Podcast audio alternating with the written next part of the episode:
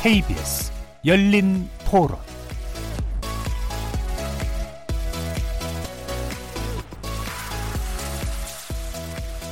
안녕하십니까 KBS 열린 토론 정준입니다.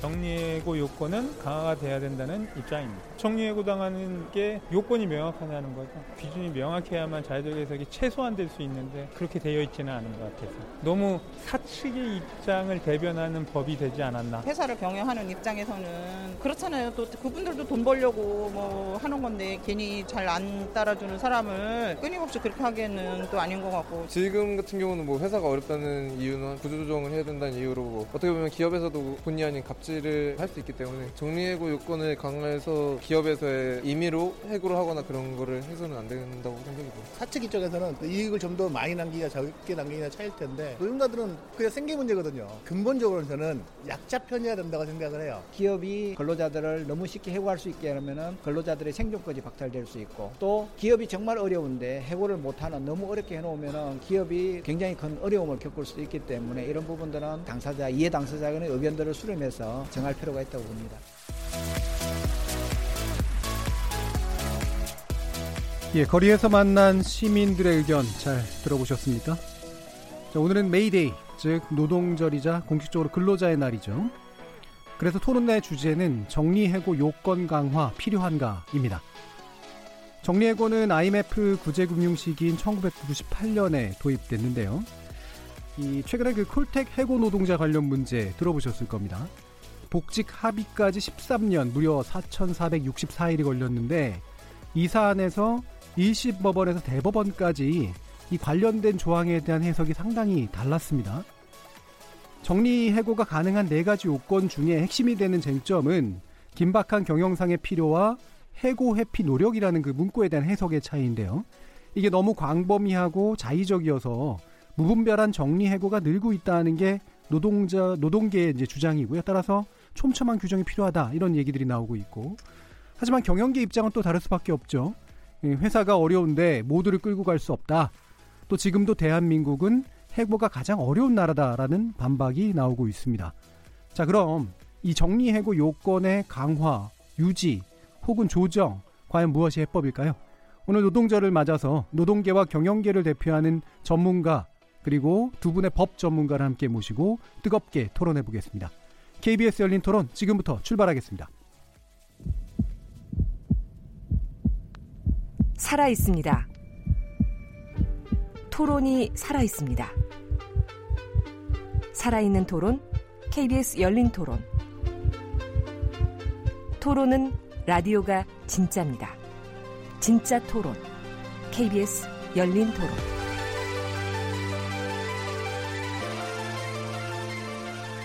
자, 먼저 오늘 함께 하실 분들 소개해 드릴 텐데요.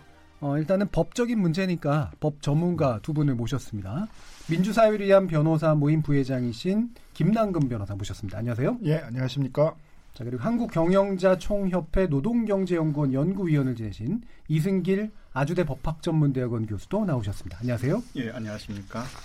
자, 그리고 이제 노동계와 경영계 입장을 각각 대변해 줄 두 분 전문가도 모셨습니다. 먼저 오민규 전국 비정규직 노조 연대회의 정책위원 모셨습니다. 안녕하세요. 네, 안녕하십니까. 그리고 마지막으로 김대종 세종대 경영학과 교수도 나오셨습니다. 안녕하세요. 예, 안녕하십니까.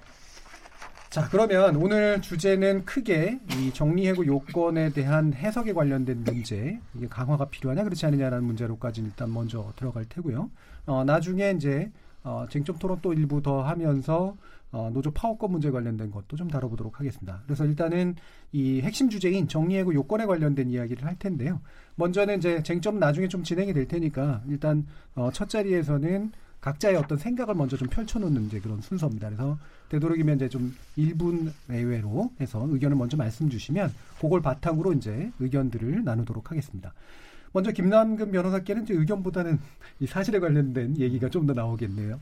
먼저 근로기준법이 정리해고 요건에 관련해서 어떤 내용들을 담고 있는지 일단 법적인 얘기 필요할 것 같습니다. 네, 자본주의 사회에서 이제 일반적인 고용 조정의 수단이 정리해고이기 때문에 어, 정리 해고는 이제 뭐 사용자의 입장에서는 이제 이런 고용 조정의 수단으로 이제 항상 선호를 하게 되는데 예. 또 한편 측면에서 보게 되게 되면 이제 근로자 입장에서는 아무런 규칙 사유가 없는데 해고를 당해야 된다는 그런 이제 규범적인 어떤 음. 문제가 있고요.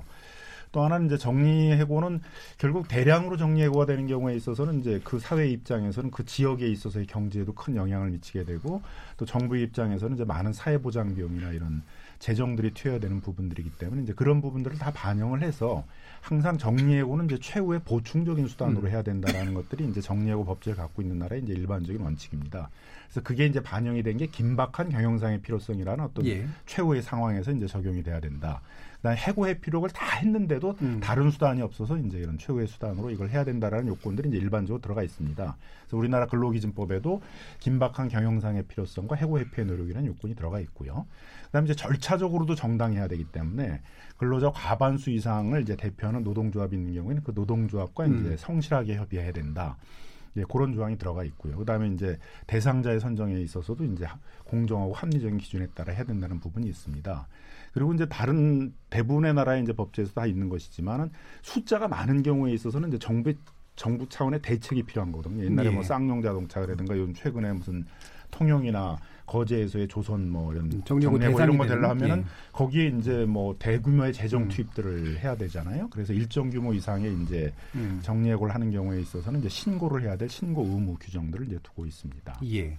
그럼 일단은 김남규 변호사님은 요 요건이 좀 강화돼야 된다는 쪽에 좀 가까우신가요?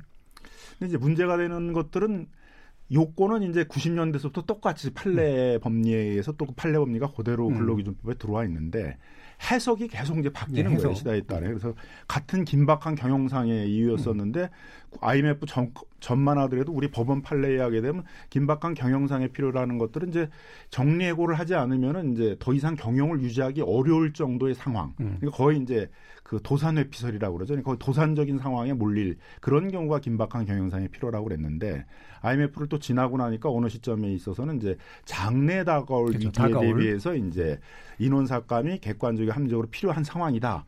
그러니까 굉장히 또 이 범위 확 넓어졌어요. 그러다가 이제 또 최근에 예, 나오는 이제 판례들을 보게 되게 되면 이제 그걸 또 다시 좀 좁혀서 예. 너무 이렇게 막연하고 추상적인 장래 위기에 대비하는 것들은 또 인정, 인정을 안 하려고 하고 있어서 이렇게 이제 해석에 의해서 상황에 따라 널뛰기를 하면 물론 이제 법원의 입장에서는 시대의 변화 상황들을 반영해야 되는 점들은 좀 있겠지만은 그거를 이제 따라야 되는 수범자들 입장에서 이게 어떻게 될지 모르는 거죠. 이 정리해고만큼 변호사들의 입장에서는 법원에 가면 어떻게 될지 잘 모르는 그런 이제 재판도 오래 네. 가는 데다가 이제 그런 상황이 되니까 이제 그런 점에서 본다면 조금 명확히 할 필요가 있다. 요건은 음, 일단 그런 강화냐 점인 아니냐를 거죠. 떠나서라도 네. 명확할 필요가 있다라는 의견이었습니다. 자 그러면은 노동계 의견 먼저 좀 들어볼게요. 지금 어쨌든 노동계에서는 이 부분을 강화 또한 명확 이 두 가지가 이제 다 얘기되고 있는 것 같은데요. 이 긴박한 경영상의 필요에 대한 자의적 해석, 그다음에 해고 회피 노력에 대한 충분성의 문제 이 부분에 대한 입장 어떠십니까?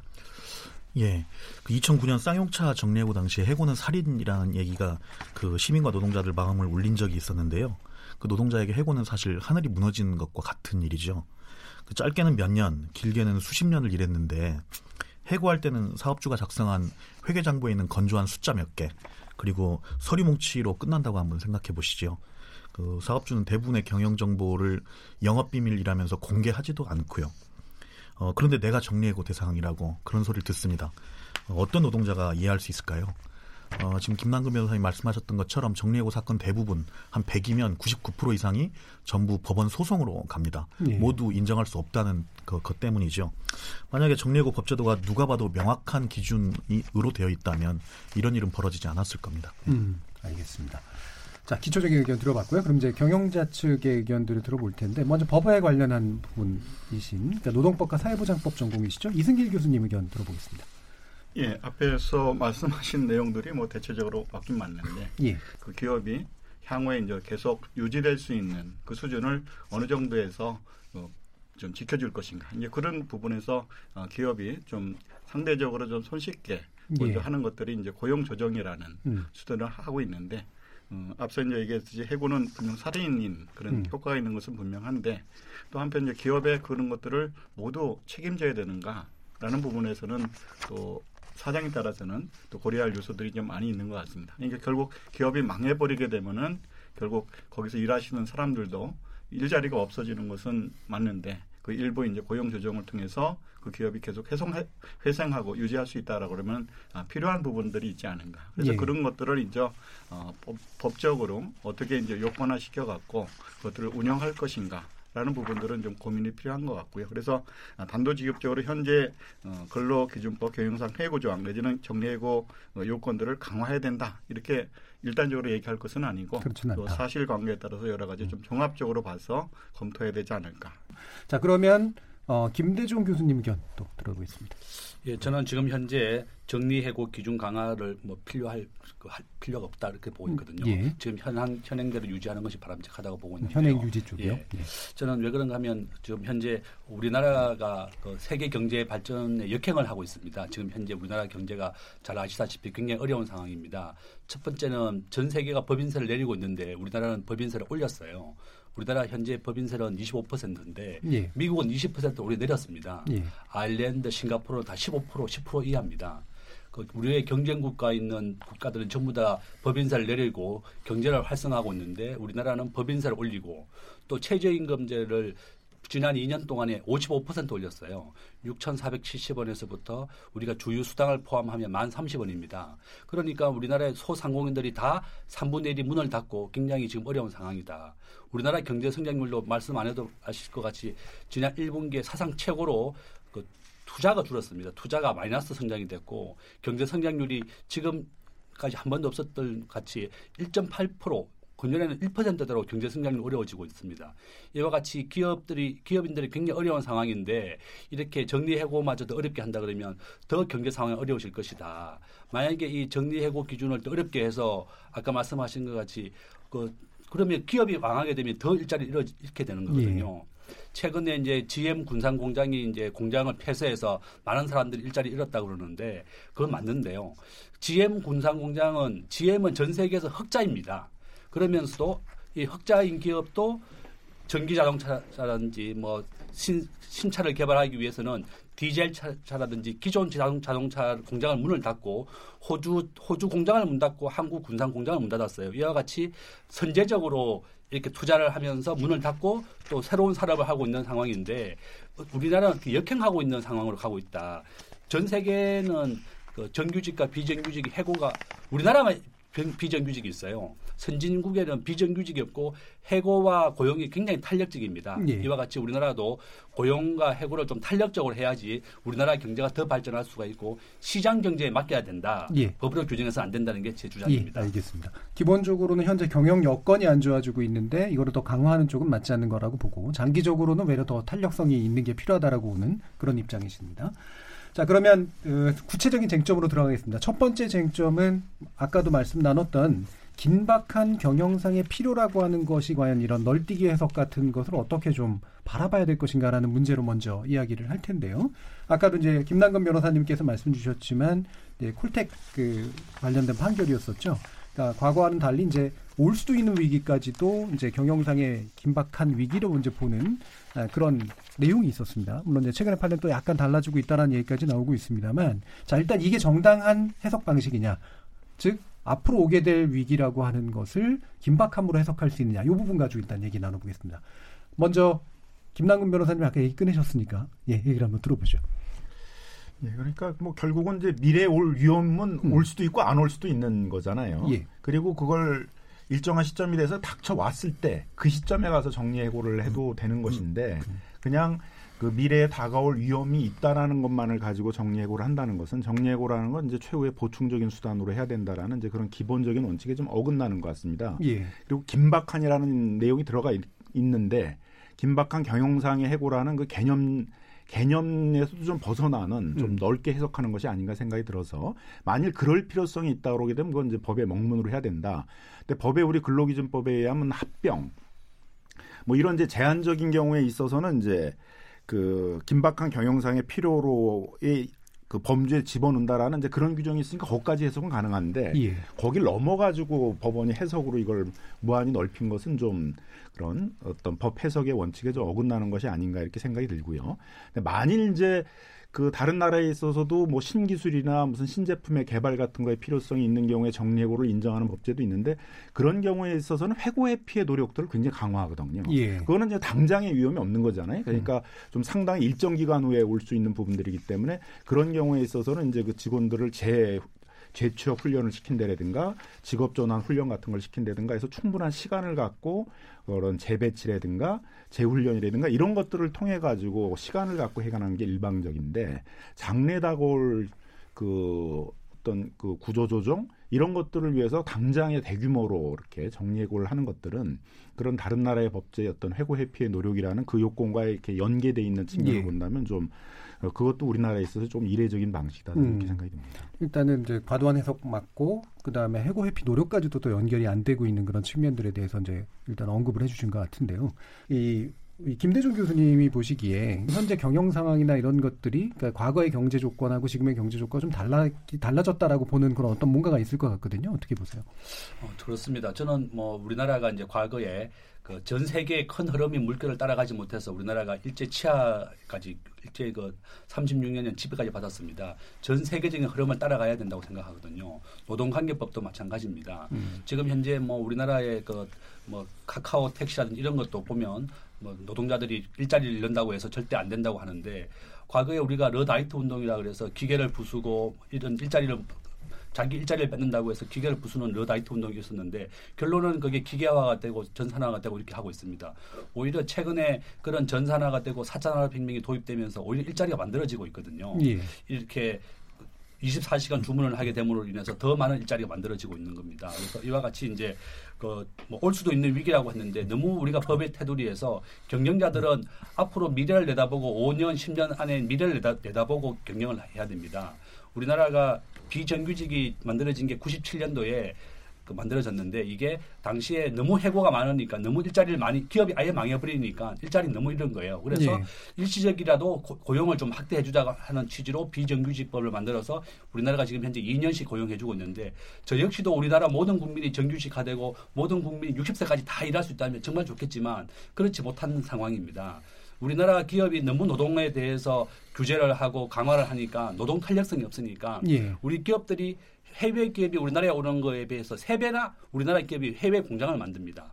콜텍 근로자들도 마찬가지로 급여가 베트남의 급여가 한 달 급여가 20만 원이에요. 예. 우리나라 평균 급여가 한 200만 원쯤 되거든요. 10배나 비쌉니다. 우리나라가. 그러- 그러니까 정부도 그렇고 우리 법에서도 너무 기업자가 자율적으로 시장 경제에 맡겨야만 되는 건데 이거를 법으로 규제하고 강제하니까 기업들이 한국에서 고용을 안 하고 다 떠나버리는 거예요. 지난주에 LG 전자가 핸드폰 공장을 폐쇄하고 베트남 공장으로 다 옮기겠다고 했습니다. 750명이. 그래서 자- 작업 전환해서 창원이나 부평 공장으로 LG 전자 근로자를 옮기기로 했는데 이와 같이 너무 그 경영자가 예- 미래를 내다보고 앞으로 핸드폰 사업이나 이 경쟁할 수 있는 기업들을 어떻게 하면 우리가 그 유지해 줄수 있는 이런 생각을 해야 되는데 뭐 계속 고용만 유지하고 일자리만 그렇게 유지해서는 안 된다. 결론은 어, 기업이 일, 기업하기 좋은 국가를 만들어 줘야 되고 일하기 좋은 기업을 만들어 줘야 되는데 너무 이런 이렇게 올 수도 있는 위기라고 하는 것을 어떻게 이거를 우리가 예측할 수 있느냐. 그래서 결론은 기업 자율에 좀 맡기고 어, 시장 경제에 맡겨야 한다는 게 제 주장입니다. 예. 뭐 그 사실 노동 탄력성에 관련된 문제는 후반부에서 약간 더 얘기를 하긴 할 텐데요.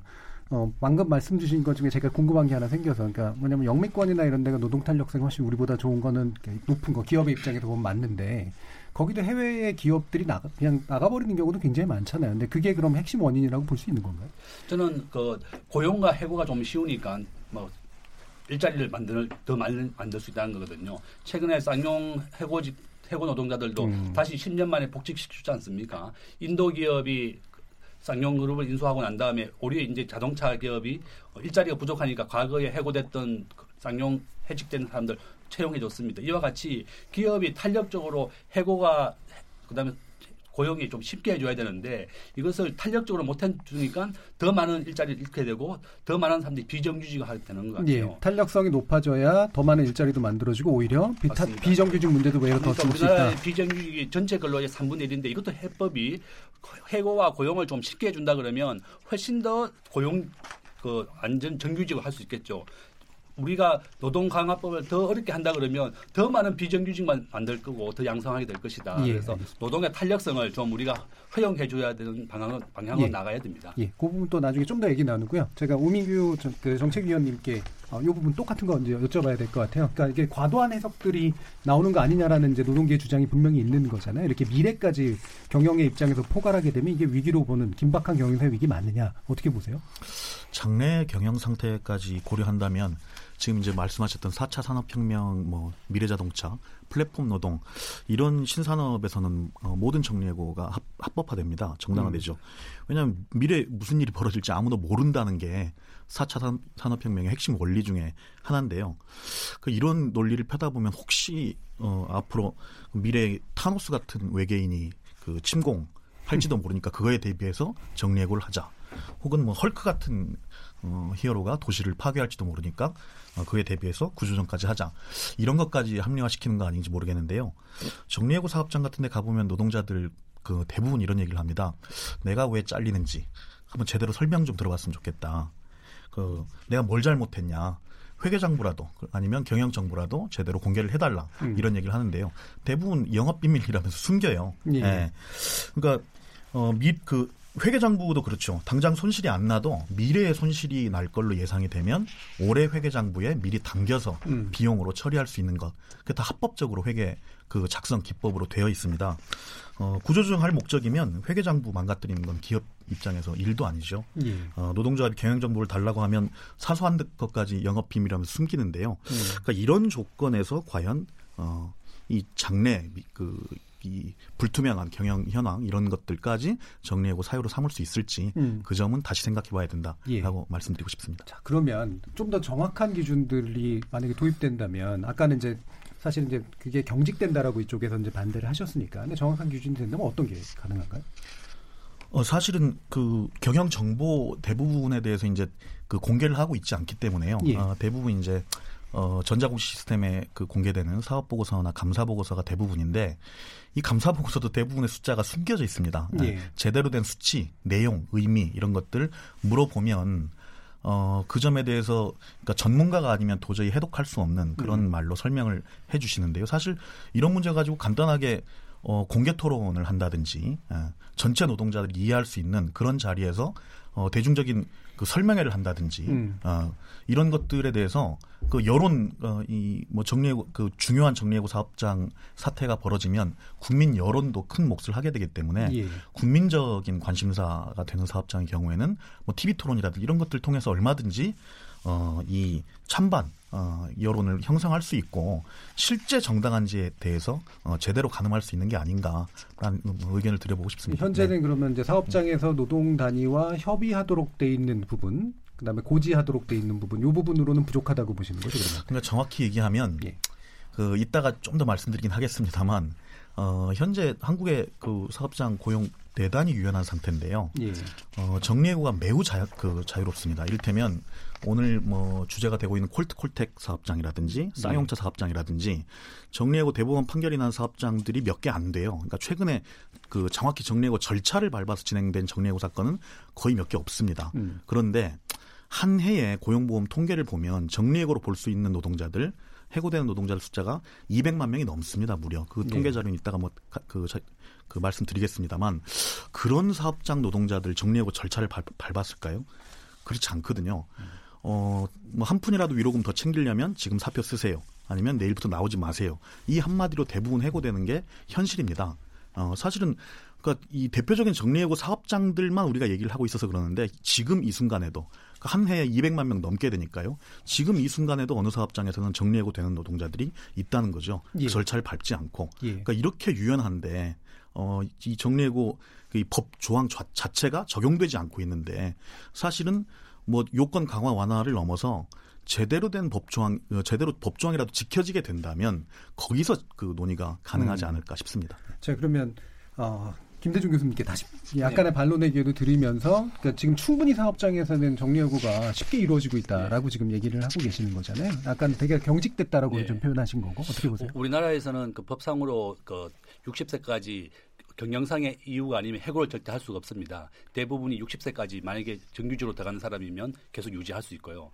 우리나라가 같이 이와 같이 그 일단 입사하게 되면 정규직으로 60세까지 하게 되니까 대부분의 기업들은 2년만 걸로 채용할 수 있는 비정규직만 채용하게 되는 거예요. 그러니까 우리나라 기업들이 좀 탄력성이라든지 또 유연성을 좀 더 확보해 준다 그러면 전부 다 정규직을 했다가 기업이 경영이 어려워진다 그러면 또 해고도 좀 쉽고 또 채용도 쉽게 해준다 그러면 쌍용차라든지 또 콜텐 노동자들과 같이 이게 기업이 기업 기업이 경영하기가 점점 어려우니까 콜텍은 기타를 만드는 회사였습니다. 예. 이 회사가 한 파업하신 분들이 한 13년 동안 복직을 지켜달라고 기다렸었는데 이게 작업을 또 전환하면 됩니다. 다른 직업으로 나는 13년 동안 계속 복직을 시켜달라고 당연히 임금이 10분의 1밖에 안 되는 베트남이나 중국으로 기업이 떠날 수 떠날 수밖에 없다 그러면 당연히 이해해야 되고 여기 보니까 뭐 또 이익이 났다고 그러는데 영업이익과 순이익은 굉장히 다르거든요. 부동산을 팔게 되면 순이익이 또 많이 증가하게 됩니다. 영업이익이 더 중요한데요. 이와 같이 기업들이 자율성을 주고 시장 경제에 좀 맡겨야 되는데 이것에 대해서 너무 고용과 해고에 대해서 우리 법상으로 딱 엄격하게 정, 절대로 해고할 수 없다 이러니까 기업들이 다 비정규직만 뽑, 게 되는 겁니다. 예, 알겠습니다. 기업의 자율성을 줘야 예, 된다. 예, 아까도 얘기하셨으니까. 예, 김남균 변호사님. 김대중 교수님 이제 자꾸 강변하시는 얘기하시는데 우리나라의 법제라든가 이 정리해고의 현실이 그렇게 경직돼 있느냐 그러면 전혀 그렇지 않습니다. 예, 다시 대부분의 예. 정리해고 사건에 있어서 우리 법원이 대부분 다 정리해고의 정당성을 인정을 예. 해줬고요. 그래서 대부분의 정리해고 사건에서 그 근로자들이 이긴 그런 사례들이 많지가 않습니다. 예.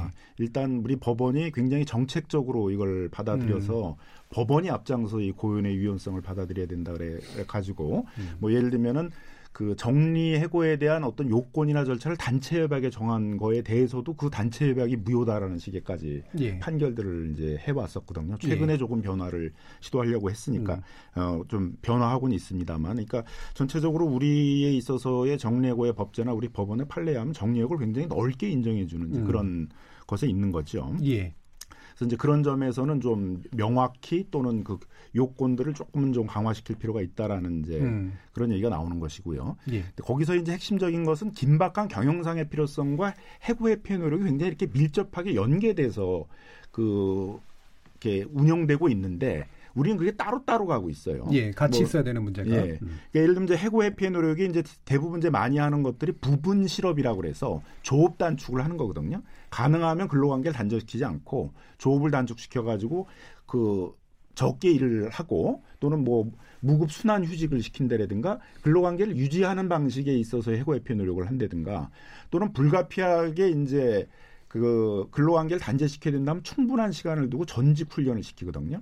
재취업 훈련 같은 걸 시도록 하고 그건 이제 정부의 어떤 고용 지원금이나 이런 것들과 결합해서 하도록 해서 이제 충분한 시간을 갖고 하게 한다라든가 아니면 이제 독일식 방식의 뭐 임금 삭감이라든가 근로 조건 변경 같은 걸 통해 가지고 이제 계속 유지하게 해야 네. 되는데 우리는 이제 희망 퇴직을 한 경우도 해고 회피에 노력을 한 것으로 우리 법원이 또 쳐줘요. 예. 그러다 보니까 대부분 희망 퇴직을 정 해고 회피의 노력이 한 수단으로 쓴단 말이에요. 음, 예를 들면 쌍용 자동차 같은 경우에 처음에 정리 해고를 한 1,500명씩 했다 그랬습니다. 근데 마지막에는 165명밖에 정리 해고가 안 됐어요.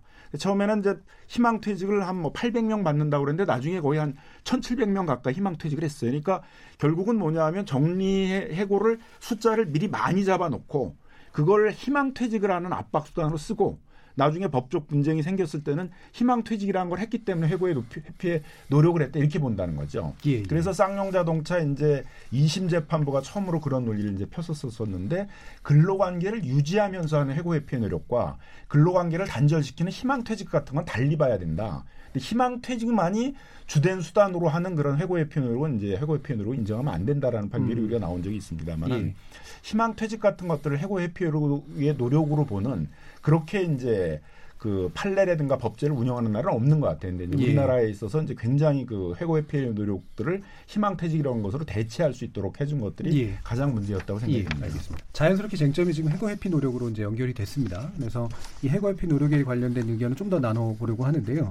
어, 지금 이승길 교수님께 이 법적인 문제가 좀 나왔으니까 우리나라가 지금 이 두 가지를 명확히 분리해서 같이 함께 이제 그 가야 되는 걸 분리해 가지고 얘기되는 경향이 또 있다는 거랑 지금 방금 말씀하신 것처럼 해고 회피 노력을 희망퇴직하고 연결시킨다라고 하는 그런 문제 이 부분에 대한 해석이나 의견에 대해서는 어떻게 보십니까?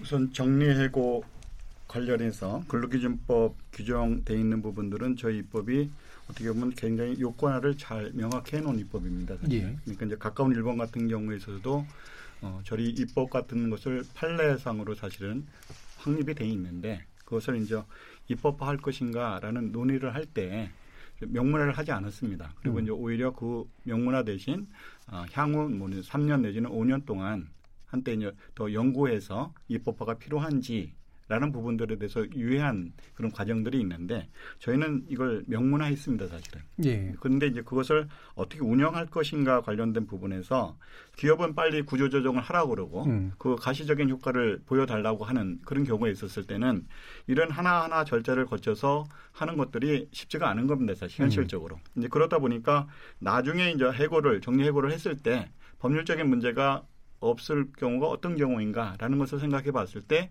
어, 퇴직금보다는 좀 플러스 알파를 더 줘서 그러니까 이게 희망퇴직, 명예퇴직인데 이제 법률적인 문제를 좀 줄일 수 있어서 지금 1,500명이라는 구조조정은 굉장히 큰 인원입니다, 사실. 그거 어떻게 합니까? 그러니까 일일이 절차를 다 거쳐서 하기에는 좀 시간들이 많이 걸리니까 좀 알파라는 지불 능력이 있다라 그러면 더 줘서 예. 먼저 그쪽으로 내보내고 그러면 이제 어떻게 보면 기업을 더 오래 계시고 싶은 분들이 있으신데 왜냐면 근로자 입장에서는 아까 내가 왜 잘렸는지 모르는 분들이 대부분인데 갑자기 잘린다고 생각할 때는 여러 가지가 좀 생각이 망감이 될거 예. 아닙니까? 예, 그런 부분들 관련해서 나중에 이제 법률적인 문제의 부담을 기업에서는 좀 줄이는 차원에서 희망퇴직을 좀 사용하는 부분들이 없지 않아 있고요. 예, 기업 그래서 이제 입장에선. 어, 나름대로 이제 이런 절차들을 하나하나 지키고 싶은데 사실은 이제 기업은 운영을 해야 되는데 그런 하나하나 절차 시키기에는 어, 노동조합이 아까 이제 경영 정보 관련된 부분들도 얘기는 하시긴 하셨는데 사실 이제 경우에 따라서는 노동조합과 잘 얘기를 해서 어, 어떻게 우리가 정리 해고를 할 것인지 경영상 해고를 할 것인지라는 것을 했을 경우에 노동조합이 굉장히 협조적인 노동조합도 있을 수 있는데 예. 어, 정리 해고 자체는 절대 안 된다라고 이렇게 얘기했을 때는 어, 일정한 구조 조정은 해야 되는데 고용 조정을 해야 되는데 전혀 진전이 안 된다 그러면은 기업이 선택할 수 있는 부분들은 일정 부분에서 희망퇴직도 네. 있을 수 있다. 어, 노동조합이 실질적으로 입법 규정이 이렇게 돼 있는데 왜 안 지키냐라는 부분들 관련해서 서로 협조적인 얘기를 좀 쌌다라 그러면은 어, 이 법의 운영들이 그렇게 완전히 그 뭐랄까 그 희망 퇴직으로 그냥 일방적으로 가지 않는 그런 모습들도 없지 않아 있었을 것 같다라는 생각은 예. 듭니다. 그러니까 노동조합과의 좀 타협적 협상 가능성이 있으면 이쪽으로까지 안 갈 가능성인데 이제 자꾸 그 희망퇴직 쪽을 쓰게 된다라는 말씀이잖아요. 오민규 의원님 어떠세요? 현장에서 보시기에? 사실은 뭐 앞서 말씀하셨던 쌍용차 사례를 다시 한번 말씀드리고 싶은데요. 그러니까 2014년 2월에 서울 고등법원에서 그 김남국 변호사 말씀하신 최후의 그 선택지로 정례구가 선택돼야 한다라는 취지의 판결이 나왔었는데 요. 이게 한 2년 3년 걸친 법정 공방 끝에 이제 판결이 나왔습니다. 어, 왜냐하면 당시 사측은 노동시간 단축이나 순환휴직, 무급휴직, 그러니까 고용을 유지한 상태에서 어, 조정을 해보자라고 하는 일체의 노동조합 제안을 다 받아들이지 않았고 예. 오로지 희망퇴직과 정리해고 분사 이런 것들만 고집을 했기 때문인데요. 근데 이게 불과 아홉 달 만에 대법원에서 판례가 뒤집힙니다. 어, 굉장히 이례적인 일이죠. 어, 그 뭐 잘 아시다시피 이 사건도 그 이 대법원 재판 거래 사건으로 알려져 있는데요.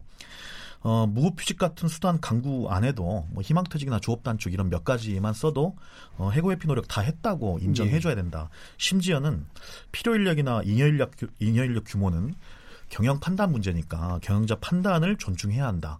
그리고 회계장부에서 그 미래 예측이 다소 보수적으로 산정되었다 하더라도 어, 일정한 합리성을 인정해줘야 된다라고 하는 내용이 있는데요. 같은 재판거래 사건으로 꼽히는 콜텍 사건하고 연결시키면 이 사실 공포 영화가 됩니다. 이제 미래 다가올 경영 위기도 정리해고 요건이 되는데 예. 어, 그래서 몇 명을 해고해야 되는지에 대해서도 경영자 판단을 존중해야 되고 음. 그리고 희망퇴직 정도 실시하면 해고 회피 노력 다 했다고 인정해주고 예.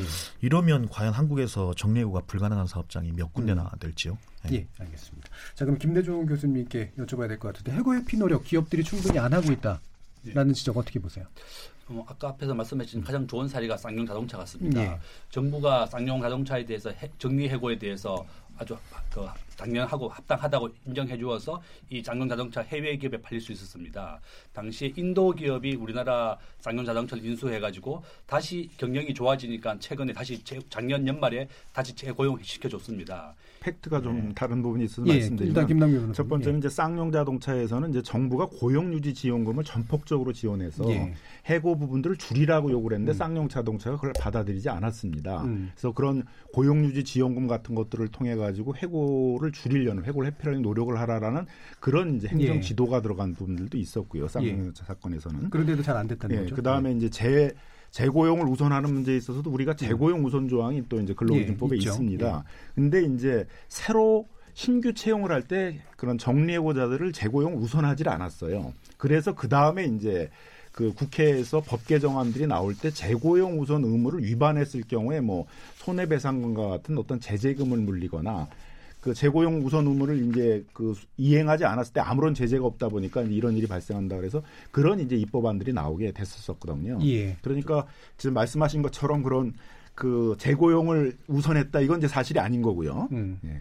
알겠습니다. 저도 한 가지만 예, 우리 쌍용 고 의원님. 자동차의 경우 그리고 콜테의 경우 둘 다 똑같이 10년 내지 13년 노동조합으로 뭉쳐서 계속 그 재고용 그 복직을 요구했기 때문에 그 결과가 얻어진 것이지 그 기업 상황이 좋아져서 음. 예. 제, 제가 봤을 때는 그 기업 상황이 아무리 좋아져도요.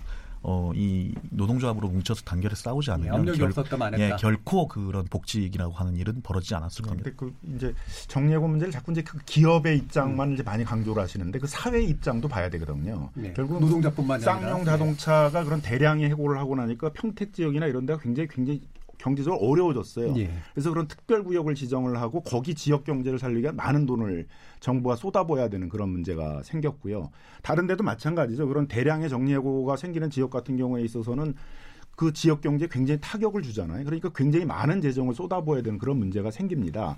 그런 점 때문에 이제 뭐 그 세계적인 금융위기가 있었 직후에 뭐 프랑스 같은 데서 법제를 할 때 그런 전직 지원 무슨 프로그램, 플랜 이런 것들을 기업들이 그 정리해고를 할 땐 세우도록 한다라든가 그래서 충분히 준비하고 훈련돼서 나오도록 이렇게 이제 할 것들을 요구한다는 거죠. 예. 근데 우리는 이제 정부의 그런 지원과 결합해서 기업들이 정리해고로 내보내는 사람들에 대해서 충분히 훈련시키고 다른 직업을 알선해주고 하는 이런 절차가 없이 음. 내보내는 것도 지금 문제가 되고 있는 거거든요. 예를 예. 들면은 볼보 자동차 같은 경우에도 이제 같은 자동차 산업에서 위기가 왔을 때 정리해고를 시켰는데 볼보 같은 경우는 한 2년이 넘는 기간 동안은 계속 직업 훈련과 재취업 발생 이런 걸 통해서 거의 대부분들을 다른 데 취업을 시키면서 정리해고 과정을 겪, 겪었거든요.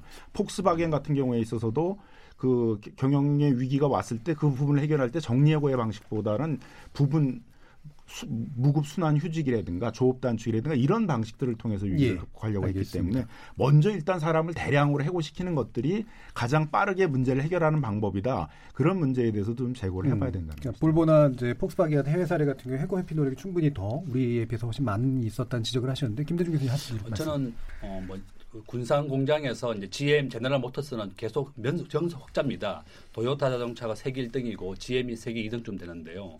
우리나라 현대자동차가 세계 4위에서 8위로 추락했습니다. 우리나라 현대자동차는 매년 파업을 하고 있고 매년 노사 분규를 하고 있고 이번에 보니까 스타트렉 스타렉스가 차가 안 팔리고 팰리세이드가 많이 팔려서 작업 전환을 하겠다고 하는 것도 스타트랙이라서 깜짝 놀랐습니다. 예, 스타렉스가 아, 그렇습니다. 이게 이제 작업 전환하는 것도 3개월이나 걸려가지고 겨우 합의했거든요. 예. 르노 자동차도 지금 파업을 하고 있습니다. 이제 작업 전환 다른 어, 협- 협의가 아니라 합의를 해줘야만 꼭 우리가 그 작업 전환을 해주겠다. 현대자동차는 팰리세이드를 좀 많이 팔아야 되는데 그걸 합의를 안 해주니까 아예 그 생산도 못하게 한 겁니다. GM 군산 공장은 2,500명이 대량 해고됐는데요. 군장 공장은 아예 폐- 문을 닫았어요. 정리 해고가 어렵고 또 GM 자동차는 아까 앞에 말씀드린 것 같이 매년 흑자였습니다. 그렇지만 호주 공장을 문 닫고 군산 공장을 문 닫고 오히려 미국에다가 4차 산업혁명, 전기 자동차 이런 거를 연구 개발하고 있는 거예요. 그 이승긴 교수님께 여쭐게요. 어, 기본적으로는 이제 뭐 크게 변화의 필요성은 없다라고 보시지만 혹시 뭐 다른 대안 같은 거 모색대 하실 건 없으십니까? 굳이 보완한다라고 그러면은 변경 해약 고지 제도 같은 경우에 통제제도 같은 경우는 어, 독일 사례에 비추어 봤을 때 예, 고용 보장은 해주되 임금이나 근로 조건들을 좀 완화해서 완화해서 그것을 서로 상쇄하는 효과로서 좀 고용 보장을 계속 유지한다라고 그러면은 예. 필요하다. 근데 이제 그런 입법들이 필요하거나 또는 이제 아까 김단 얘기하신 거긴 하지만은 여러 가지 이제 재고용과 관련된 그 교육훈련 프로그램이 됐든 또는 이제 고용보험에서 실업 어, 급여를 하는 그런 수준에 대한 이런 문제들은 좀 더 종합적으로 고용 내지 노동시장에서 맞춰가면 됩니다. 근데 이제 예. 그런 경우에 관해서 제도는 돼 있습니다. 근데 이제 그것을 어느 수준으로 유지해 줄 것인가라는 것은 결국 우리나라의 예산적인 문제라든가 경제적인 규모의 문제들이 있기 때문에 어, 그런 것들은 고려하고 다만 이제 이 정리해고 내지는 경영상 해고 부분 관련해서 어, 근로자 보호도 돼야 되지만은 어, 기업주도 뭔가 그 탈출구를 마련해 준 방안이 뭘까라는 것들은 좀 신중하게 어, 검토를 해야 되겠다. 예, 제 입장은 그런 겁니다. 예, 사실. 알겠습니다. 오민규 의원님, 그 뭔가 더 다른 대안들은 어떤 게 있을까요? 어, 노동조합 파업 관련 요건은 명확히 하자, 엄격히 하자라고 주장하시는 분들께서는 또 정리하고 법제에 대해서는 또 이건 어, 이 그렇게 명확히 할 필요는 없다라고 주장하시는 대목이 있어서 예. 조금 이제 어안이 벙벙한데요. 이를테면 그런 법제 그 말씀하신 법제들이 있는데 어, 그 해외 법제를 살피기 전에 한번 이 눈여겨봐야 될 대목은 노사 간의 단체 협약으로 정하는 케이스들이 굉장히 많기 때문에 특히 특별히 그 법제를 필요로 하지 않는 경우들이 많습니다. 그래서 어, 한국의 법제가 어떻게 작동되고 있는가 이 문제를 떠나서 해외에 있는 법제들도 노사 간의 단체 협약으로 규- 규정하기 때문에 특별히 그 뭐 요건을 명확히 한다거나 이미 단체 협약에 다 규정이 되어 있기 때문에 그런 케이스들이 있다는 점을 한번 말씀드리고 싶고요. 앞서 이제 말씀드린 것처럼 그 이 우리나라 노동자 수 임금 노동자 숫자가 한 2천만 명인데요. 작년 고용보험 데이터를 보니까 실직자 수 1년 동안 실, 실직자 수가 무려 670만 명입니다. 그러니까 3명 중에 1명은 실직을 해요. 이 정도로 고용이 유연한 나라가 또 어디 있을까? 그중에 뭐 폐업 도산 그리고 경영상 필요 혹은 계약 만료 공- 공사 종료 뭐 이런 사유들 세 가지 사유는 정리해고에 해당한다고 볼 수 있는데요. 어, 이게 이제 234만 명, 그리고 다른 거 다 빼고 경영상 필요만 따로 추려도 80만 명이 넘어요. 그, 아까 말씀드린 대로 이런 사업장들에 대해서 과연 정리해고 절차를 밟았는지, 어, 전수조사를 한번 해보면 좋겠습니다. 정말 전수조사 했을 때 법도 안 지킨 사업장이 이렇게 많은데 음. 요건을 강화하는, 하고 근로감독을 확장하는 게 맞겠다라고 하는 것이 예. 맞는지 알겠습니다. 저는 예, 뭐 명명백백해질 거라고 예. 봅니다. 예. 예, 김남기 변호사님. 그러니까 일단 첫 번째 정리해고 문제를 기업 안에서만의 문제로 보면 안 되고 사회에 미치는 영향들이 굉장히 크기 때문에요. 특히 이제 우리가 그 IMF 이후에 그 정리해고나 희망퇴직 이런 것들을 너무 유연하게 하다 보니까 대량으로 그분들이 나와서 된 게 뭐냐면 다 자영업자들이거든요. 그러니까 세계적으로 자영업자의 비율들이 한 10% 전체 취업자의 한10% 정도인데 우리가 한 23%나 돼요. 그러니까 세계적으로 가장 OECD 국가 중에 가장 자영업자의 비중이 과중하게 된 나라인데 결국 그분들이 다 어디서 나왔냐면 그 고용 관계에서 유지가 안 되니까 희망퇴직이나 정리해고 이런 것들을 통해서 대량으로 나온 사람들이 자영업에 들어오고 있고 예. 자영업에 들어온 사람들은 사실은 자영업에 들어오면 뭐 거의 10명 중에 3명도 살아남기 힘들다고 그러는데도 다시 또 자영업에서 자꾸 뛰어드는 것들이 결국 생존을 위한 것들이거든요. 예. 그래서 그게 고용 관계에서 해결이 안 되면 이 자영업 문제는 해결이 안 되게끔 돼 있어요. 그러니까 예. 다른 부분에도 굉장히 영향을 많이 주고 있는 거죠. 그런 점에서 우리 사회 전체적으로 본다면 정리해고에 대한 어느 정도의 이제 규제들은 뭐 반드시 필요하다고 보여지고요. 예. 그 당시 19대하고 20대에서 이제 나온 얘기는 어떤 거냐면 이제 제일 먼저 이제 다른 나라처럼 해고 회피의 노력을 굉장히 엄격하게 운영하고 있는데 우리 법원이 희망 퇴직만 해도 이걸 해고 회피의 노력으로 인정을 해주다 보니까 이게 사실 거의 형 형해화돼 있단 말이에요. 유명무실화돼 있다 보니까 그 해고 회피의 노력을 근로 시간의 단축, 업무의 조정, 전환 배치 이렇게 구체적으로 어, 열거를 하는 방식으로 만들자는 이제 그런 법안들이 나와 있고 있고요. 또 하나 이제 우리 그오 의원님 말씀하신 것처럼 다른 나라에서는 단체협의나 이런 합의를 통해 가지고 정리해고의 요건이나 절차 같은 것들을 많이 정하고 있는데 우리는 그걸 법원이 이제 그게 무효다 이렇게까지 또 예.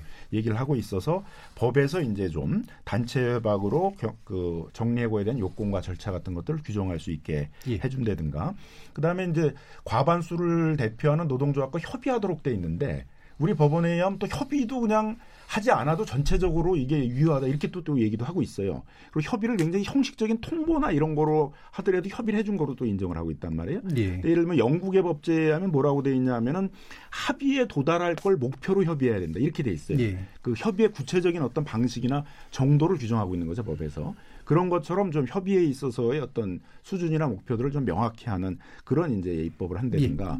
또 이제 프랑스나 다른 나라처럼 그런 재취업 훈련 전직 훈련 이런 부분들이 들어와 있어요. 그런 것과 결합하도록 그렇게 정리해고 예, 법제가 알겠습니다. 그런 부분들을 좀 이제 법 개정으로 좀 도입할 예. 필요가 있습니다. 또 이렇게 구체적으로 좀 얘기들이 좀 많이 나왔는데, 그러니까 뭐 아주 길게까지는 할 수 없으니까 법적인 부분만 간단하게 예. 좀 언급해 주시죠. 예. 그러니까 사실은 이제 지금 김현 변호사님께 얘기하신 그 외국 법제에 대한 부분들 관련해서는 단체 협약 운영과 관련해서는 아, 좀더 확인이 좀 필요한 부분들이 있는데요. 예. 어, 사실은 이제 정리해고를 만약에 노동자가 하- 어, 합시다라고 얘기를 했을 때 그럼 서로 얘기해 봅시다. 이런 분위기가 우리나라 안 된다는 겁니다. 사실은 예. 그런 얘기를 좀 예. 반복하고 약간 이제 있습니다. 자꾸 이제 말씀하시는 게 우리나라의 노동조합들은 음. 같이 합의나 협의가 되기가 굉장히 어려운 조직들이고 그러니까 기업에서의 어떤 유연한 정리해고들을 하기 위해서는 이제 어떤 사법부나 이런 데가 정리해고 요건 같은 것들을 완화해서 해석해야 된다. 이제 이런 류의 주장들이 이제 많이 음. 있고 우리 사법부도 이제 그런 태도를 많이 취하고 있어요. 근데 우리나라의 노동조합이 그렇게 막 경직된 조직인가? 다른 나라의 노동조합들에 비해서 음. 그렇게 그 정리해고 문제나 네, 이런 걸 알겠습니다. 협의하고 하기 어려운 조직인가에 대해서는 저는 뭐 전혀 그렇지 않다고 생각이 들고요.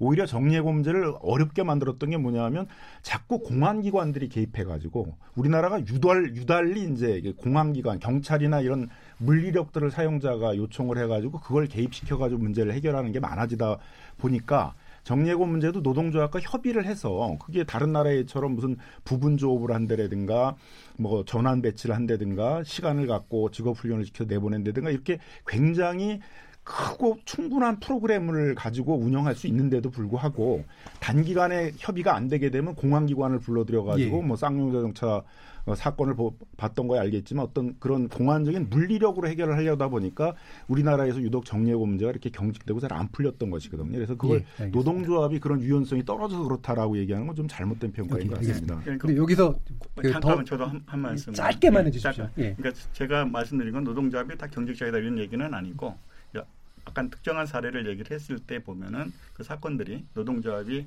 정리해고 나왔을 때 그 초기서부터 응하지 않았던 노동조합도 사실 있는 것 같아요. 그러니까 이제 그런 경우를 어, 제가 다 얘기하는 것은 아니고 우리가 이제 큰 사건들을 얘기할 때 보면은 그 case by case를 정확히 분석을 해서 어떻게 차이가 있는지 같은 예. 점이 있는지 하는데 어, 한쪽 극단으로 이렇게 다 몰아서 얘기하는 것은 좀 어, 좀, 예, 알겠습니다. 좀, 아니, 좀 예, 예, 제거가 좀 예. 필요하지 그러니까 않나. 여기서 우리나라 멈추는 게 노동조합의 맞는 거. 특수성이 예. 경직된 거라고 얘기를 하시니까 예. 우리나라의 노동조합이 그렇게 특수하게 경직됐다고 예, 생각은 안. 들거든요. 그러니까 왜냐하면 이 두 부분은 사실은 사실은 이 양쪽에서 좀 다 두 분 다 평가로 얘기하시기 때문에 예, 이거는 이제 요어 상에서 정리하기 좀 어려울 것 같아요. 이건 사실 확인이나 이런 문제로 얘기할 수 없는 부분이니까 여기까지 의견의 어떤 차이점들을 좀 듣는 거로 어, 마무리를 짓는 게 좀 필요할 것 같습니다. 그러니까 대안에 대한 노력들이나 이런 것들을 더 깊게 얘기할 필요가 있긴 합니다만 어, 현재 확실히 좀 다른 지형의 다른 입장에서 얘기가 되는 부분들이 반복되는 것 같아서요. 요 정도까지 일단 듣고 어, KBS 열린 토론 노동절을 맞아서 정리해고 요건 강화 필요한가라는 주제로 어, 토론하고 있습니다.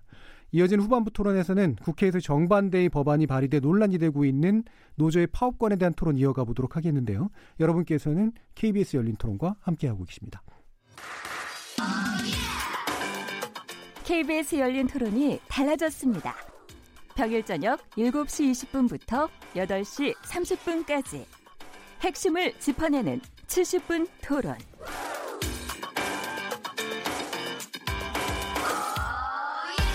여러분은 지금 저널리즘 비평가 정준희 교수와 함께하고 있습니다.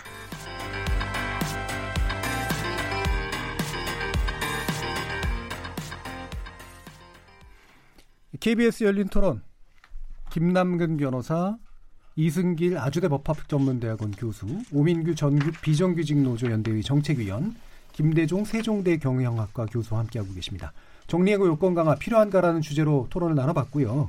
이제 두 번째 토론에서는 어, 국제노동기구 ILO가 지금 요구하고 있는 부분입니다. 100주년 기념총회를 오는 6월에 스위스 제네바에서 여는데 문재인 대통령을 특별 연설자로 초청했어요. 그러면서 우리에게 ILO 핵심 협약 비준에 동참하라라는 압박을 하고 있는데 그런 상황입니다. 아, 그래서 이게 사회적 대화 기구인 경제사회노동위원회가 지금 잘 진행도 안 되고 있는 상태여서 또 국회에서는 또 굉장히 성격이 다른 그런 법안까지 나오고 있습니다. 이 노조 파업권을 둘러싸서 이제 맞대응을 벌이고 있는 이제 그런 양상이 벌어지고 있는데요. 어, 한국의 노동 삼권 세계 최고 수준이다. 라는 얘기들이 이제 경영계에서 좀 나오고 있어요. 정말로 그렇습니까? 경영계가 이것이 최고 수준이기 때문에 뭔가 이게 잘못됐다라는 그런 의미 이건 이건 이걸 이제 사실 이렇게 표현하는지는 모르겠는데 예. 어, 아예로 핵심 협약 비준 관련해서 지금 얘기되는 것이 이제 결사의 자유 부분에 대한 것을 예, 예. 비준할 것인가. 그러면 이제 그것은 파업권이 아니고 사실 이제 단결권 관련된 단결권, 부분에서 예. 아, 노동조합 설립이나 등등 부분인데 어, 사실 이제 아예로 내부에서도 그럼 결사의 자유에 어, 파업권이 포함되는가?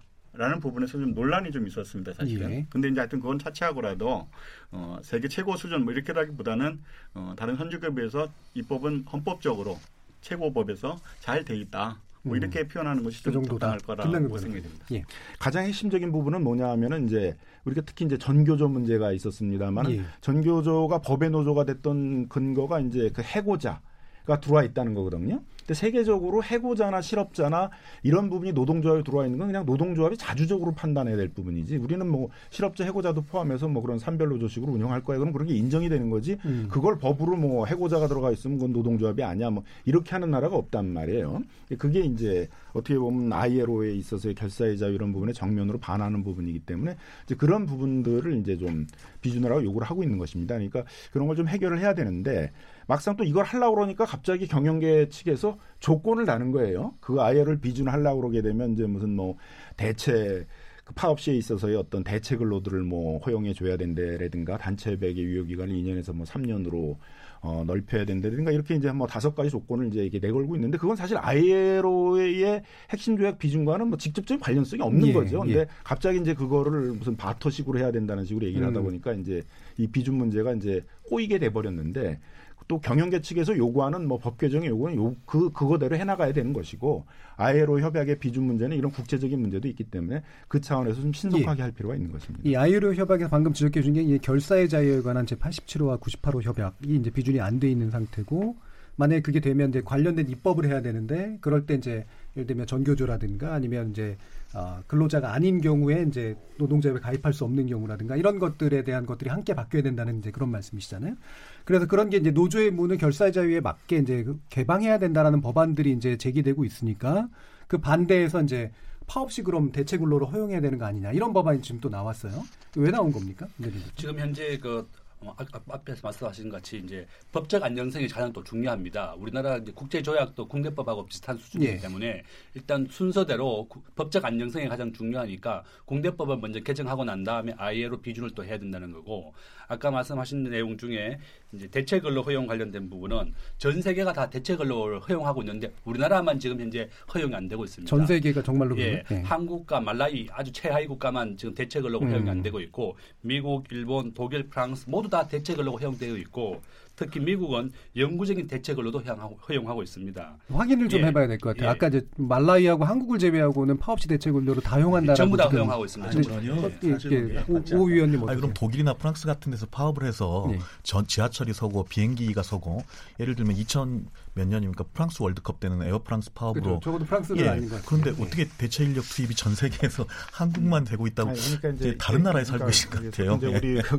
김대중 교수님이 이제 자꾸 이제 미국 미국이 전 세계네. 그러니까 우리 교수님 얘기는 아까 영국 같은 미국하고 다르면. 이제 예. 다 이제 전 세계 그 규- 규범에 안 맞는다고 얘기하시는데 오히려 이제 노동 관계나 이런 게는 미국이 좀 독특한 것이고 뭐 유럽 국가나 이런 데 있어서는 이제 파업 시에 있어서 대책으로는 다 못하게 하는데 다만 우리도 대책으로 허용되는 부분이 있죠. 일부, 필수 예. 공익 사업에 있어서 필수 필수 공익 사업 부분에 있어서는 이제 50%까지 이제 대체 근로를 할 수 있도록 이렇게 이제 하고 있으니까 그 대체 근로의 금지, 뭐 도급이나 하도배 금지 같은 것도 우리나라의 독특한 예들은 아닙니다. 이승균 교수님 그 파업시 대체 근로 허용하는 법안, 그 확대하는 법안, 예.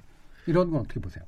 음, 사실 이제 개인적으로 사실 이제 대체 근로 부분에 관련해서 우리가 이제 입법을 좀 할 만한가 예. 관련해서 이제 외국 입법례라는 것이 전 세계 입법례는 우리가 다 볼 수는 없는데 이제 대표적으로 이제 미국, 영국 뭐 얘기하면 가까운 일본 얘기하고 예. 네, 독일, 프랑스 뭐 이렇게 얘기하는 것이 좀 입법례를 할 때 보통 얘기를 많이 합니다. 그러죠. 그리고 예. 이제 위에적으로 이제 아이로 규정이 어떻게 되어 있는지 또 EU 지침이 어떻게 되어 있는지 이렇게 이제 보게 되는데 어, 대체 근로 관련해서는 사실은 어, 영국이나 미국법 또 가까운 이제 일본 같은 경우는 대체 근로에 관련해서 금지가 기본적으로 없습니다. 사실은 법 조항 자체에는 음. 그리고 이제 어, 독일 같은 경우나 어, 이런 데서 이제 파견 자체에서는 금지하고 있고 그다음에 이제 프랑스 같은 경우는 어, 파견과 더불어서 이제 단기 계약 뭐 이랬는데 저희는 이제 아까 김남주 변호사가 얘기하셨듯이 도급이나 하도급 파격 금지하는 입법이 돼 있습니다. 그리고 필수 공익 사업 관련해서는 아, 파업 참가자가 50% 이내로 금지하게 돼 있는 이런 입법이 예. 돼 있는데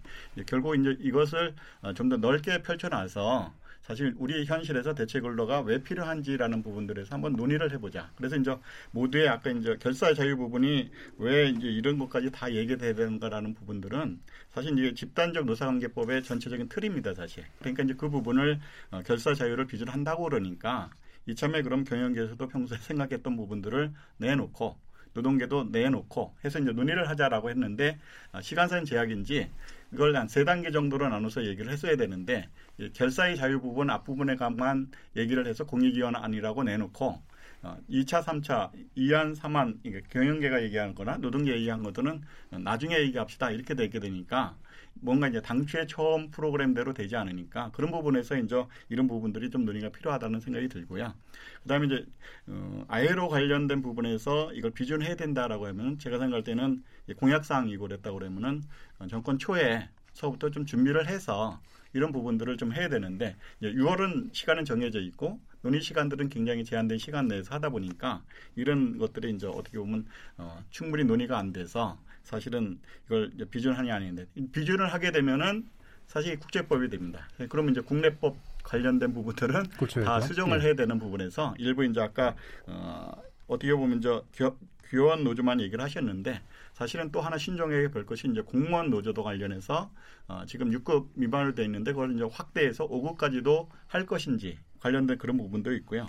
또 일본 이제 공익 안에서는 이제 소방 공무원들도 어, 노동조합을 만들어 줘야 된다라고 이렇게 제시를 예. 했기 때문에 또 그런 것들이 우리 현실에서 가능한가 이런 부분들이고 또 하나 핵심은 어, 노동조합 전임자 관련해서 그 급여 부분들을 지금 금지를 입법적으로 하고 있습니다. 근데 이제 그거를 노사 자율로 맡겨서 해야 된다라는 부분들이 이런 비준소환과 같이 돼 있으니까 또 이제 복수 노조 문제에 대한 교섭 창구 문제 단일화 문제도 그것도 자율적으로 풀어야 된다라고 하니까 어, 우리가 이제 여태까지 그런 입법들을 하게 한 과정들이 있는데 이 비준으로 인해서 그런 부분들이 일시에 다 그 옛날로 돌아가게 보니까 이제 경영계 입장에서는 굉장히 논란 사항들이고 그래서 이제 그런 그런 참에 논의를 해야 된다고 그러면은 어, 큰 틀에서 좀 한번 논의해 보자 예. 이렇게 하다 보니까 이제 충분치 않은 시간 내에서 어, 충분한 결론을 내지 못하지 않았는가. 예, 일단 시간 문제가 좀 되게 그 예. 너무 급하게 좀 이루어지고 예. 있는 면에 대해서 지적을 해주셨는데 그러면 이 협약 자체는 비준이 돼야 된다고 보세요 어떻게 보세요?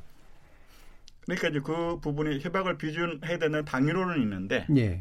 예, 비준함과 동시에 이제 여러 가지 하위 법률에 대한 부분들을 어떻게 할 것인가라는 것을 동시에 생각하다 보니까 예. 이제 이런 부분들에 대해서 좀 신중해야 된다는 부분에서 논의를 시작한 거죠. 음. 그러니까 이제 그런 것들을 좀 더 논의를 성숙하게 한다라고 그러면은 그 해법은 좀 나오지 않을까라고 음. 생각이 듭니다. 오 의원님 예 말씀 주시죠. 예, 그 미국, 일본, 영국 말씀을 하시는데 이 나라가 선진국인지에 대해서는 그러니까 경제가 발전했을지 몰라도 노사관계에서는 대표적으로 좀 뒤떨어져 있는 나라들이라고 보여지는데요.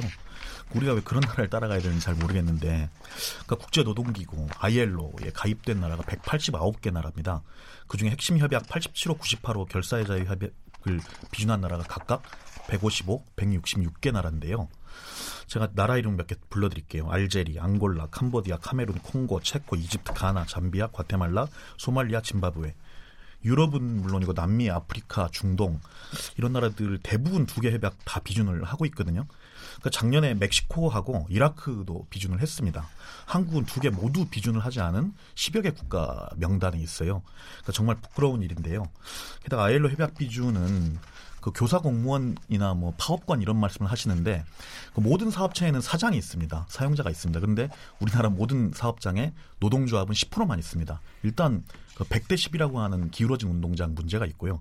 그 노동조합이 있어야 파업이라도 하죠. 파업관 얘기는 너무 과잉되어 있는 것 같은데요. 사실 아일로 협약 비준을 하면서 얘- 얘기하면서 노동계가 가장 많이 강조하는 것은 비정규직 노동자들 혹은 노동조합 갖지 못한 노동자들이 노동조합을 만들 수 있도록 하자라는 겁니다. 예. 특히 특수고용 노동자들, 화물트럭, 덤프트럭 기사들 이런 노동자들은 아일로 협약에 따르면 당연히 노동 3권이 주어져야 되고요. 그리고 간접고용 하청 노동자들은 그 원청을 상대로 교섭할 수 있는 권리가 주어져야 됩니다. 아일로 협약 원리에 따르면 이렇게 하면 어, 노동조합을 훨씬 많이 만들 수 있고 노조할 권리가 넓어진다는 거죠. 교사 공무원이나 뭐 일부 대기업 정규직 노동자들의 권리를 늘리자 이런 쪽이 핵심이 아니라 사실은 90%에 달하는 노조 없는 사업장 노동자들이 어떻게 노동조합을 만들 수 있도록 열어줄 거냐 이게 어, 노동계가 주장한 아일로 핵심 예. 협약 비준의 예. 예, 목표입니다. 예. 시기상조론과 아니 아직은 준비가 덜 돼 있다는 것과 사실은 충분히 진행이 될 필요가 있다라고 보는 쪽에 일단 어, 차이가 있는 것 같고요. 뭐더 얘기 나눴으면 좋겠지만 한 가지 더그 다른 쟁점 하나를 얘기하는 게 필요할 것 같아요. 그래서 이 부분은 이제 김남근 변호사님께 먼저 질문 드리고 싶은데 지금 또 하나 이제 나온 게 부당 노동 행위에 대한 그 처벌 규정이 있는데 이거 없애야 되는 거 아니냐라는 게 경영자 측의 이제 주장이에요. 어떻게 보십니까? 부당 노동행위를 전부 없애자라는 주장이면 이제 너무 과도한 주장일 것 같고 예. 네, 부당 노동행위는 형사처벌 조항을 이제 아마 없애자 예, 예. 그런 유예일 것 같은데요. 일단 뭐 우리 현실에서 부당 노동행위를 가지고 형사처벌을 하는 예, 예 자체가 이제 많지가 않고요. 예. 또 부당 노동행위를 처벌을 하더라도 이제 대부분 약한 벌금형 정도를 처벌하는 것이어서 그런 정도의 위화적 효과도 없애야 되느냐에 대해서는 좀 의문이 음. 있습니다. 그래서 적어도 그런 정도의 위화적 효과가 남아 있어야지 이런 부당 노동 행위를 적어도 사용자 측에서 하지 않으려는 이제 그런 어떤 그 자기에 대한 어떤 자율적인 규제 이런 것들도 가능하기 때문에 그런 정도는 좀 유지를 해야 될 문제가 아닌가 생각이 듭니다. 예. 예. 그냥 간단하게 음, 예. 보충해서 말씀드리면 이제 부당 노동행위 관련된 형사 처벌 규정이 지금 돼 있습니다. 근데 이제 저희들 입법사를 이렇게 국내 입법사를 보게 되면은 이 부당 노동행위에 따라서 이제 원상 회복주의라고 그래서 부당 노동 원상 회복주의하고 이제 형벌주의 관련된 부분에서 변칙 과정이 좀 있습니다. 그래서 지금은 이제 어떻게 보면 97년도 입법을 할때 어, 원상 회복 플러스 형벌주의를 병행을 해서 어, 형벌에서 이제 2년 이하의 징역, 2천만 원 이하의 벌금 뭐 이런 것들에서 이제 근저에 일부 기업에서 이제 이런 문제가 생기고 있는데 그것이 이제 지금에는 이제 반의사 불벌죄라고 해서 그런 부분들이 있던 이제 삭제가 된 이런 적이 있는데 그와 더불어서 또 하나 좀 부당 해고 부분하고는 좀 직접적인 것은 아니지만은 부당 해고에 관련된 부분들이 당시에는 벌칙 규정이 좀 있었습니다. 그래서 그런 부분들이 사실 삭제가 됐거든요. 그래서 이제 이런 부분에서 어, 부당 노동이 형사 처벌을 하는 부분들을 아까 이제 유화적인 부분에서 두는 그런 우리나라의 특성은 좀 있긴 있는데 이제 그런 것들을 계속 유지하는 것이 바람직한가라는 것은 노사관계에서도 한, 한 부분은 있고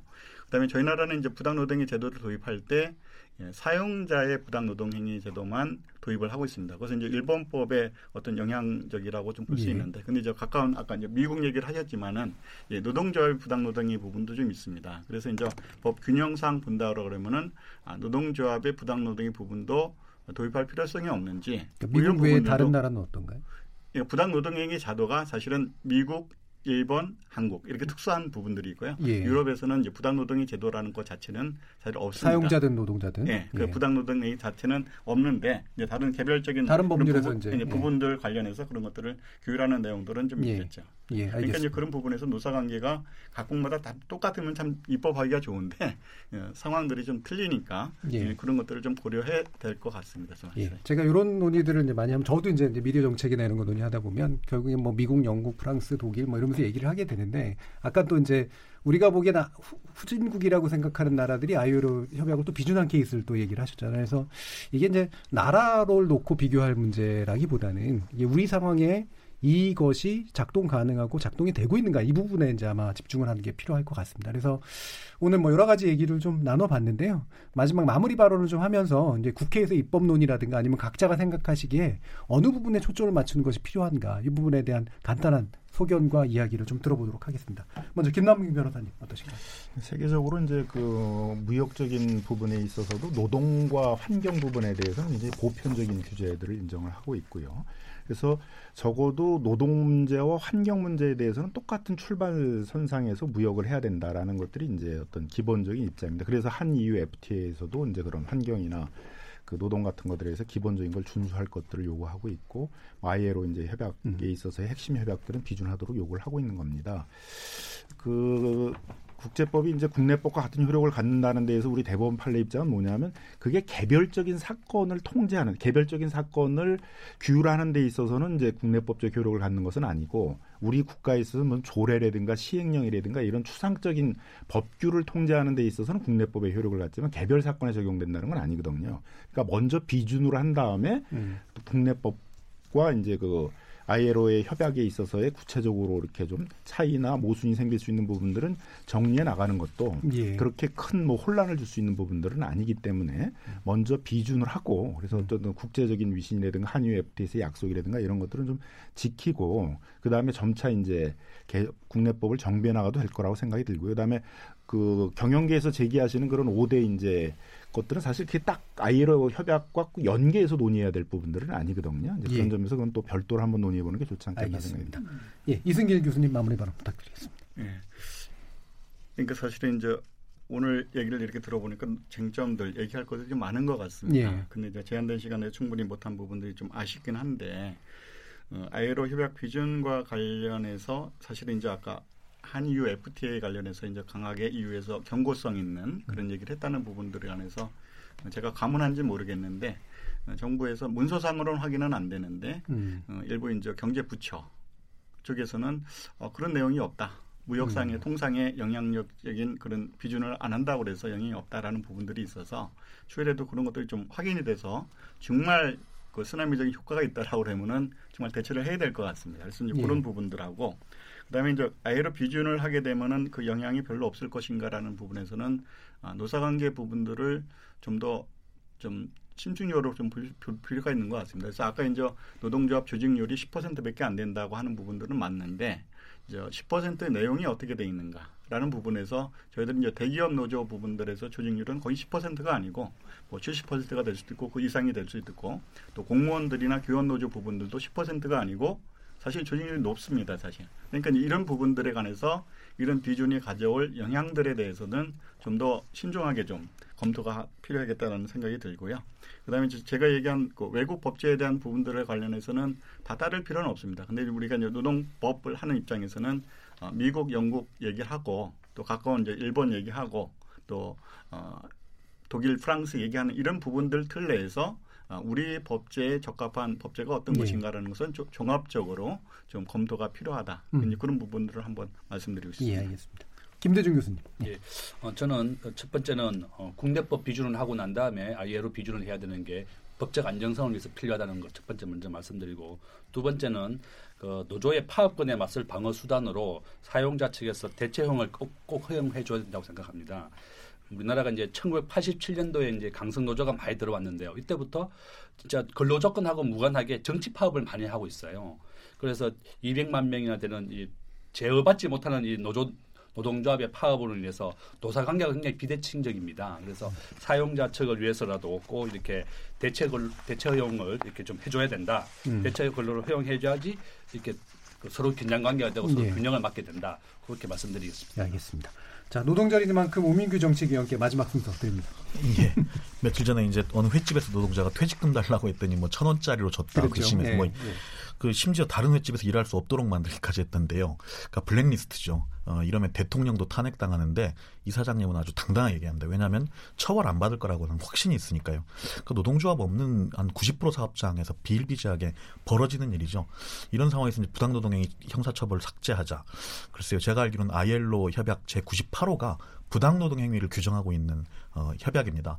따라서 다른 나라에서는 이 법을 만들지 않더라도 어, 이 협약만 비준하면 당연히 국내법과 같은 효력을 갖기 때문에 그런 법제가 없는 것이지 부당노동 행위 법제가 몇 군데 없다라는 것은 어, 좀그 처음 들어보는 얘기이고요.